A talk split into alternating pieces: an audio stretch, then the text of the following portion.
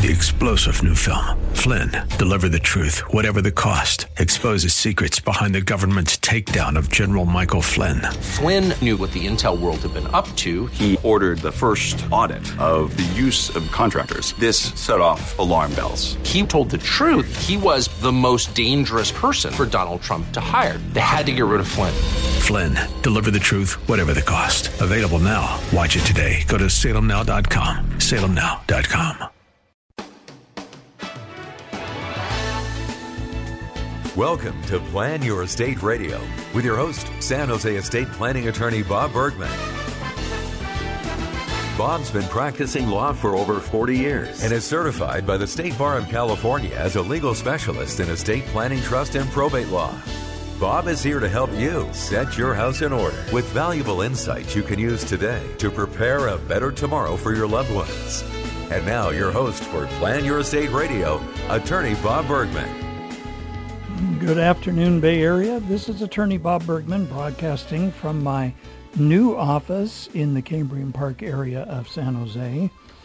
I literally moved my office from one building in the two-building complex that I was in to the other building in the two-building complex that I was in. And I'm still in the process of moving in. I still have a bunch of loose things. It's amazing how much stuff you can accumulate in an office over a number of years. Still have a bunch of stuff to move out, but I'm settled in my new office. I'm meeting people in my new office, and tomorrow morning I have my first live workshops in my office, live workshops held in my office since before the shutdown in March of 2020. Now, I've had live workshops in an outside location, but these are going to be actually physically in my office. There are two workshops scheduled for tomorrow, estate planning workshops. One starts at 9 o'clock, goes till about 10:15, and then I reset. The second one starts at about 10:45 and goes till noon. Both of them you need to register for because space is limited.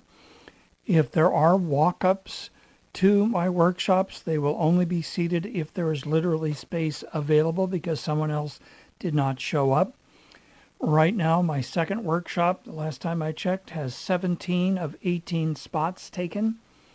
And I think my 9 o'clock workshop is up to about 10 of 18, so there should still be room in there. If you'd like to come to one of these workshops, then please feel free to go to my website at lawbob.com. Click on the button at the top of the page that talks about workshops and seminars. Right there, it will take you to another page where you can read about what the workshop's about. And then at the bottom of that page, there's two buttons. Pick one of those buttons to register for the appropriate time for the workshop.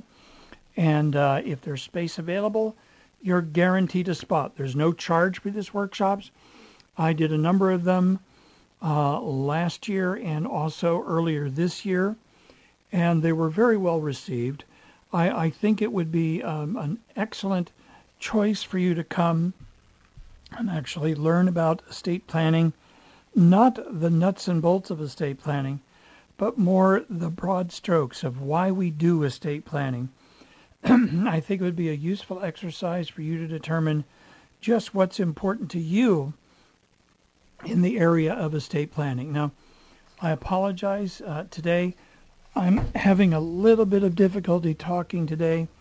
I have a very, very dry throat, and I'm trying to drink some water, and hopefully I won't lose my voice as we go. But I would like to start today with my usual approach, which is questions and comments from around the state of California. So I'm going to pick out from my stack of issues that people have raised from around the state and read a few of them and then comment on them online today. Okay, first of all, out of Fremont, California, person said, my uncle died with a living trust. The successor trustee is ready to distribute property to his heirs? Do we need to even file his pour-over will? Now let me explain what a pour-over will is. A pour-over will is a special type of will that specifically directs that at death, if the person owned property otherwise subject to the probate process, well then what would happen is they would actually have to either go to court to process that, or they would have to, if there is written evidence of intent that someone's property was supposed to be in the will, then they would actually have to go to court with a Hegstat petition. That's another possible way to get the property in there. In this case, it said, my uncle wrote a will just to have something in place. Then he did a revocable living trust with all the same assets in it. He signed the pour-over will with only a few thousand in assets just to say that his pour-over will supersedes the previous one he signed. He died recently, and we just located the pour-over will signed less than 2 weeks before he died. Do we file it? The short answer to that question is that legally you're required to actually file the pour-over will, what we call lodging it with the court. Lodging it with the court means you file it with the court, and the idea is that it's filed with the court so that anybody who wants a copy of it or wants to review it, they'll be able to get a copy from the court because it's been filed with the court. The failure to lodge the will with the court can mean that if somebody has their interests, their inheritance interests, affected because they couldn't get access to the will, then what could happen is whoever was holding on to the will, who did not file it, could end up legally, personally liable if someone was damaged financially as a result of the will not being filed. Now, in a case like this, I always tell the family you should file the will or lodge the will, even if there's not going to be anybody who would be disputing anything, because it costs $50 to do. You've done it, you've complied with the law, and you're kind of done right there. You don't have to worry about anything else going on at that time. But that's pretty much what I suggest people do, is actually lodge or file the will. Okay, now here we have out of San Francisco, and the people said, at the time of death, July of 2021, we neglected to get my relatives home in a trust appraised. We misunderstood, thinking that you did that during the home selling process. Now we found out we needed to have it appraised to figure out the stepped-up cost basis and any capital gains that might be owing on the sale of the property, and to deal with any audit from the IRS if they ever pursued that. Is there a way to do an appraisal after the fact, now that the home was sold April of this year and someone else owns it? In the event of an audit after we do the estate taxes, we just want to be able to defend our numbers. Thanks in advance for the guidance. The answer is yes. You can have a date of death appraisal done at any time. I mean, you could have a date of death appraisal that's done a couple of years after the person died. I've even had them done many, many years later after someone died, just because the appraisal was never done in the first place. That really doesn't directly affect who owns the property, because appraisers tend to appraise based on comparable sales of comparable properties in the neighborhoods where the property was located. And professional appraisers have ways of adjusting their appraisals to actually come up with a value. And the person is right here. That would be very important to do that here in order to fix the value for income tax purposes and estate tax purposes when the person actually when they actually sell the property later on. So we're coming up on the first break of the show today. And when we come back, I'll do more Plan Your Estate Radio questions and answers from around the state of California. I just want to remind you all, I do have workshops tomorrow morning. You can go to lawbob.com to find out more information and to click through to register to attend one of those free workshops live. Masks optional, just so you know, you can wear a mask if you want. I won't be wearing a mask. Okay, this is the first break of the show today, and I'll continue after the break. This is attorney Bob Bergman.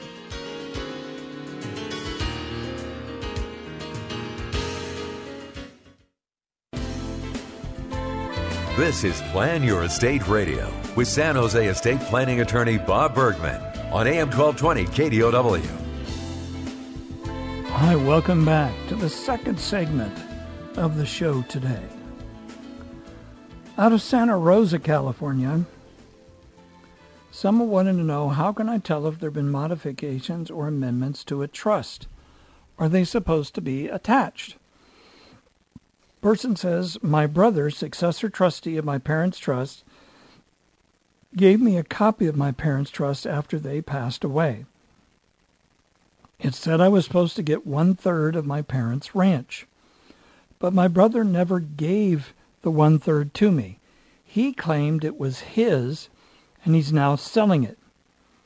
I can't tell from reading the trust if it was amended or changed in any way, because it was not stated that it had been changed. Or did my brother just not follow the terms of the trust at all? He also said there was a life estate that my mother gave him. How could I tell if there was really a life estate or not? Is there something she had to sign for that? Should the amendments be attached? Well, here's the deal.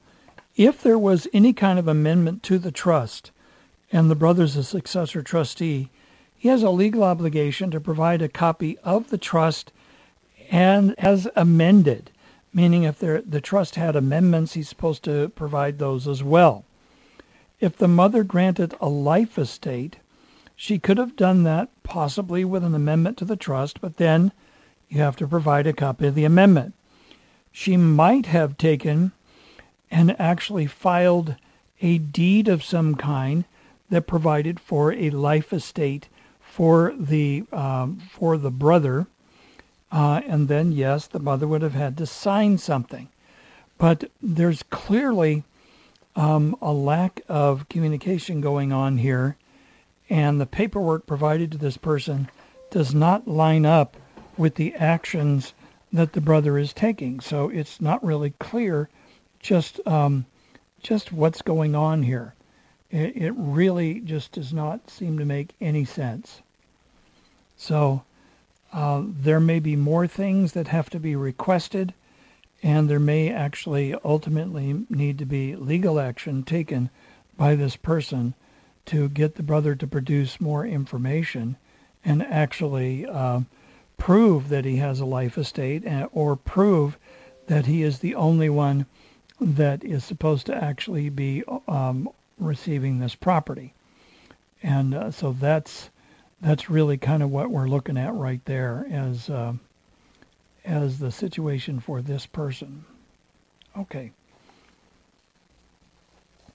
Out of San Diego, California. Our parents had a trust where one of our five siblings, was the trustee on the trust. So after the parents died, this sibling was the successor trustee. The sibling decided to take a loan out on the house of the parents. She paid off the cost of the roof, paid off the cost of, I guess, stuccoing the house, but also paid off her car and her credit cards, and she's hiding this and doing it behind the back of the other siblings. Is this legal or illegal? I think that's one of those questions where if you have to ask the question, I'm not sure you understand what's going on. This is not the sister's money. This is money out of the property owned by the trust that presumably is supposed to be divided 5 ways. If the sister took money out to actually pay off things on the house, and the house is being distributed, maybe to pay off loans on the house or repair the house or something so it could be sold and generate more revenue, that's one thing. But taking money from a loan and putting it in your own pocket to pay off your car loan and your credit cards, that's basically stealing. In the context of a trust, it would be called conversion or embezzlement. And this sister serving as trustee should be removed as trustee of the trust, and the money she took, a court could order it to be charged back against her share, so that she would have to basically pay it back out of her share. That's stealing. I think anyone, it doesn't really take an attorney such as myself to explain that. If you take money that belongs to other people and spend it on yourself, that's stealing. In this case, it's embezzlement, and that is a real problem. Then it goes on to say, the mortgage was in one of the siblings' names. Behind that sibling's back, she took him off and put her and her husband on without his knowledge. Can they sell the house without the consent of the other siblings on the trust? This is a big mess. And something tells me this family is going to end up in the probate court in San Diego, having the sister removed and having a new trustee put in charge that will maybe go after the sister to get the money back that was taken to pay off the car and pay off credit cards. I never cease to be amazed as an attorney how often problems with trusts occur because there's a family member put in charge that turns out to not be trustworthy. I tell my clients all the time, if you're going to pick your children to be the trustees to take over, make sure they're trustworthy. Don't also decide, I want all of my children to be the trustees because they don't get along now, but if they're all trustees, they'll be forced to get along. Yeah. Stop and think for a moment. How likely is that to be the case? If siblings don't get along at all, how likely is it that they're going to get along if mom and dad forced them to do that by putting them all in charge of something? If it didn't work when mom and dad were alive, why would it work after mom and dad are gone? I suggest to people that if there is overt animosity between family members, that they might want to consider having a neutral third-party trustee be the one to take over, maybe a professional trustee. It's going to cost them some money to do that, but the savings in family dynamics might be well worth the expense of having a professional actually handle things. Someone who has no dog in the fight, no money in the game, has no vested interest to do anything other than be scrupulously fair to all of the beneficiaries of a trust, and is not going to be able to be persuaded by somebody because they have some kind of pre-existing relationship or romantic relationship or some other relationship. So I've had a number of instances where I've advised my clients, you know what? You might be better off not having one of your children or all of your children be the trustees of your trust. So we're coming up on the mid-show break now. When we come back, there'll be more Plan Your Estate Radio with your host, estate planning attorney Bob Bergman. I'll see you for the second half of the show in a few minutes.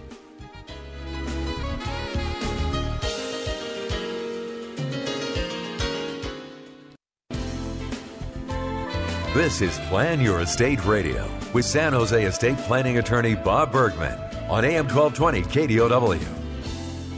Hi, welcome back. As the man said, this is estate planning attorney Bob Bergman.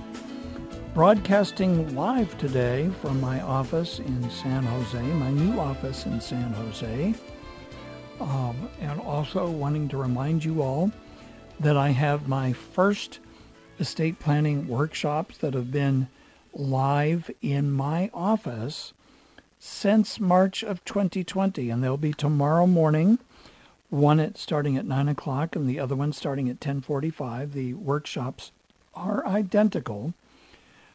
If you'd like to attend a live workshop with a live estate planning attorney who's very much alive, that would be me, then you can go to lawbob.com and click on the button that talks about upcoming seminars and workshops.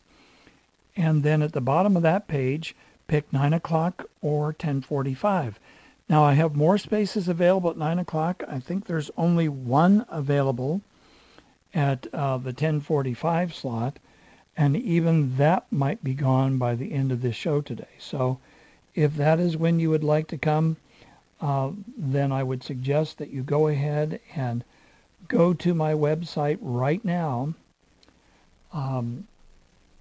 and register for that time. Otherwise, it could be gone at any moment. So continuing with more questions and comments from around the state of California, let me go ahead here with one from Azusa, California. I've always loved that as the name of a town. Where are you from? Azusa. It sounds almost like an old-fashioned car horn, you know, like Azusa. Yeah. But Azusa, California. And here is one of those situations that I'm sure happen. They don't just happen in the movies and novels. They happen in real life. Huge family fight back in 1979. Tried to reconcile. Just didn't work. The problem I had was with my brother. It was not with my parents. And I've not spoken to my brother or my sister since that time. Says, my father passed, but my mother is alive and I've not seen her in almost 40 years. She's 87 years old now and lives with my sister, who's 66 years old. My brother is married with kids, lives about 30 minutes away. I live about 10 minutes away. I know there's a trust set up, and I'm sure I'm not involved at all, but is there a way I can challenge this? I know once my mom passes, everything, including the house, cars, etc., will go to my sister and brother. Should I let it be, or do I have a claim to anything? The short answer is, assuming that your parents set up a trust, and it sounds like there is a trust. I don't know if the trust was set up by mom and dad or just by mom. If it was set up by mom and dad, but it left everything to mom, then mom can make any change she wants. I wouldn't necessarily assume that changes have been made that say you don't get an equal share.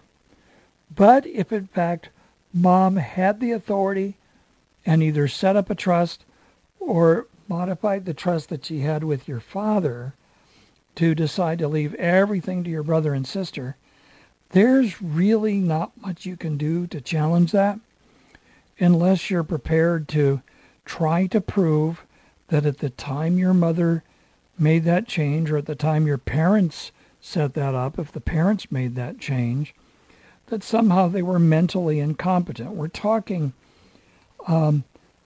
decades ago, and I think you would be hard-pressed to demonstrate in any way, shape, or form that somehow the changes that were made were not appropriate and could be challenged at this time. That's just my basic stance. There might be more actual facts that could lead to grounds for a challenge, but I think the likelihood is you really could not challenge it when mom passes away. Okay, out of Santa Barbara, California, someone asks a question. What is the answer to a question I'm being asked for a certification of trust form where they ask, title to trust assets shall be taken in the following fashion. To transfer real estate into my trust, would I have John Jones Revocable Living Trust, John Jones Trustee?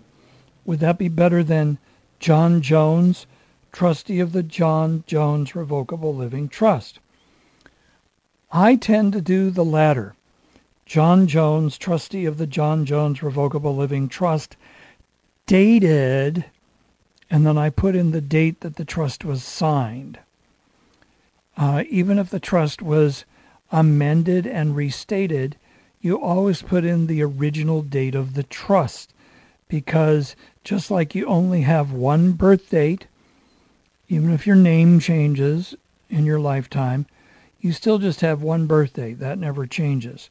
So when a trust is born, meaning when it's actually created, comes into existence, that's the date typically that it was signed, and that's the date that stays on it from there on. So I would tend to go John Jones, Trustee of the John Jones Revocable Living Trust, dated January 1st, 2010, or whatever the date happens to be. I think that's the better practice, is to do that. Out of Los Angeles, California. My parents bought a house for me under my name. Very nice parents, I guess they're. Right now, my parents still pay the loan by sending money to my account so that I can pay the loan. After I get married, my husband and I plan to live in that house. Should I ask my husband to share the cost of internet, homeowners association fees, house insurance and water bill or property tax? Will that make the house a marital property? How do I protect it? Thank you for advice ahead of time. My advice ahead of time is enter into a premarital agreement with your spouse that makes it clear that the property is your property and stays your property. If you're expecting your spouse to pay for any of the costs of maintaining the property, you need to spell that out as well, and whether or not there is any legal effect to doing that. Now, in order to do an agreement like this, each spouse has to have their own legal representation. You really can't go to one attorney and have the one attorney draw up that paperwork and then both spouses sign. Here in California, an agreement like that is really not enforceable. And I know if you're listening out there and you had an attorney do that for you and your spouse, you're probably on a ticking time bomb right now, because if a divorce happens, it may be that your spouse will basically throw out or move to throw out that agreement because they didn't have separate representation. It would be especially bad if it was your attorney that drew it up and then had your spouse sign it. That's even worse. So how do you protect it? You put it in a trust that's just in your name. You make sure that you pay for everything to do with that house going forward, because you don't want your spouse to actually start acquiring a community property ownership interest in the house. But the safest way and the most secure way is to actually have a premarital, or what we call a prenuptial agreement, with your spouse, where each of you had an attorney representing your interests to advise you what the legal rights are and what the ramifications are of deciding how to handle that property going forward in the marriage. Now, I'm not a family lawyer. We'll start with that. But I know enough about family law and how it intersects with estate planning to know that that's really what you need to do in order to protect yourself. So those of you sitting out there right now, living in a house that's your house with your spouse, it may be too late to fix things like that, but still, You might want to talk with your spouse and say, are they willing to enter into an agreement now clarifying your ownership of that property? I know it could be a very touchy subject, and a lot of people would not want to touch that because they're afraid that it might actually end up to the marriage ending as a result. I can't help you with that. I can only tell you that those are the kinds of things that people really need to consider when they actually own property and, when they own property and then it turns out that they're actually going to, when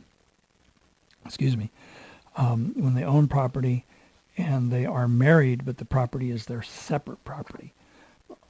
So we're coming up on the third break of our show today in about a minute or so. And when we come back, I will be covering in the final segment some more questions and comments from around the state of California, and then we'll wrap it up for the day. I just want to let you all know that next week I will not be in my studio. I will be in Walt Disney World with my family, and I will probably have a rebroadcast for next Friday's show. So it will be useful information, so you still want to tune in. This is Attorney Bob Bergman, host of Plan Your State Radio, and I'll see you after the third break of the show today.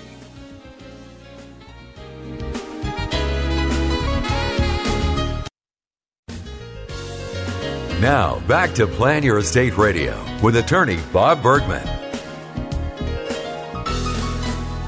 Hi, welcome back to the final segment of our show today. And hopefully we'll be able to wrap it up today and go into the weekend with our eyes wide open. All right, here we go. San Leandro, California. Says, my mother passed away in 2005, and my brother had been paying all the bills and property taxes. He passed away in the home in June of 2022. Okay. He gave me my mom's deed to the house because he was sick for a long time. There's no will at all. I have one sister left. She's older. I really don't get along with her. I gave her daughter the keys to the home so she can stay there. I did that in July of 2022, July 31st of 2022. So that was like a few days ago, really. I told her to pay the property taxes because they're still in my mom's name and my brother was never late. The house needs a lot of work. I think it's not worth much. I was told that the land is worth a lot. My mind is still not clear. Now I regret letting my niece into the home, and my brother also didn't get along with my niece. Is there anything I can do? Can we sell it? Oh my gosh. Mom had no will, died in 2005, which by my calculations was 17 years ago. Is that right? So it was 2015. 17 years ago, Mom died, and literally nothing was done by anybody to clear the title of the property when Mom died. It sounds like the brother just was living in the house, kept paying the property taxes, the bills. Nobody informed anybody of anything. And then he died in June of this year. Oh my gosh. What this family may be looking at is not only a probate for Mom's estate going back to 2005, but then actually pretty much having the house split three ways, with the third way being the estate of the brother that just died in June. This is a mess. There's literally no way to sell the property without going through the court system. It may involve actually two probates having to be done. And depending on the value of the property, it's in San Leandro, it cost $10,000 back in 1962. I can guarantee it's worth a little bit more than that now in San Leandro. And this family just has a big mess. Cautionary tale. When someone dies, don't do nothing at all. Don't do nothing at all. This property should already have been owned by the three children. Instead, they never received it. The brother was paying the bills and the taxes. Presumably, there was no mortgage of any kind. But really, the county was never told that mom died. And I know that this kind of thing happens all the time. And I would tell people, don't mess around with this. You can end up with property tax issues. You can end up with income tax issues down the line. And you could end up with multiple probates. And I think here there's going to have to be a probate for mom's estate and a probate for the brother that died, because he would be receiving 1/3 of the property when mom died, and that interest would have vested when mom died, which means it gets payable to his estate, and that means he likely has to have a probate as well, because the value of 1/3 of that real estate in San Leandro is likely large enough to trigger the need for an actual probate administration, and who knows what else the brother may own. Huh. Okay, we got one more to do today, and then we'll call it quits. Trust was created in 2002. This is out of Roseville, California. It said, any community property is to remain community property. Any separate property is to remain separate property. Exhibit A of the trust is the family home and one rental property. Exhibit B of the trust is a transmutation from my dad under the family code, transferring his interest, disclaiming my mother's inheritance. So basically, the dad is giving up any inheritance from his wife. The trust also states if the surviving spouse, that's dad, disclaims any interest in the deceased spouse's property, that's mom who died, the trust created as a result of the survivor's disclaimer may not be amended or revoked. Can my dad amend or revoke the trust? Answer, no. It was one of the conditions of exercising the disclaimer, so dad cannot change the deal now if he actually exercised that disclaimer, which it sounds like he did. Okay, well, that's it for our show today, and I will be back in 2 weeks after I come back from Walt Disney World. I hope you all have a great weekend. I'm going to be packing myself. And until a couple weeks from now, this is attorney Bob Bergman, host of Plan Your State Radio, and you have a great weekend. Goodbye, Bay Area.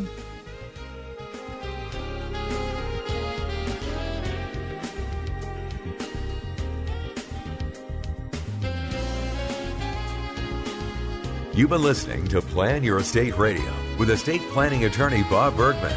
For more information on today's program or to schedule a consultation, visit lawbob.com, L-A-W-B-O-B, lawbob.com. Or call his office in San Jose, 408-247-0444.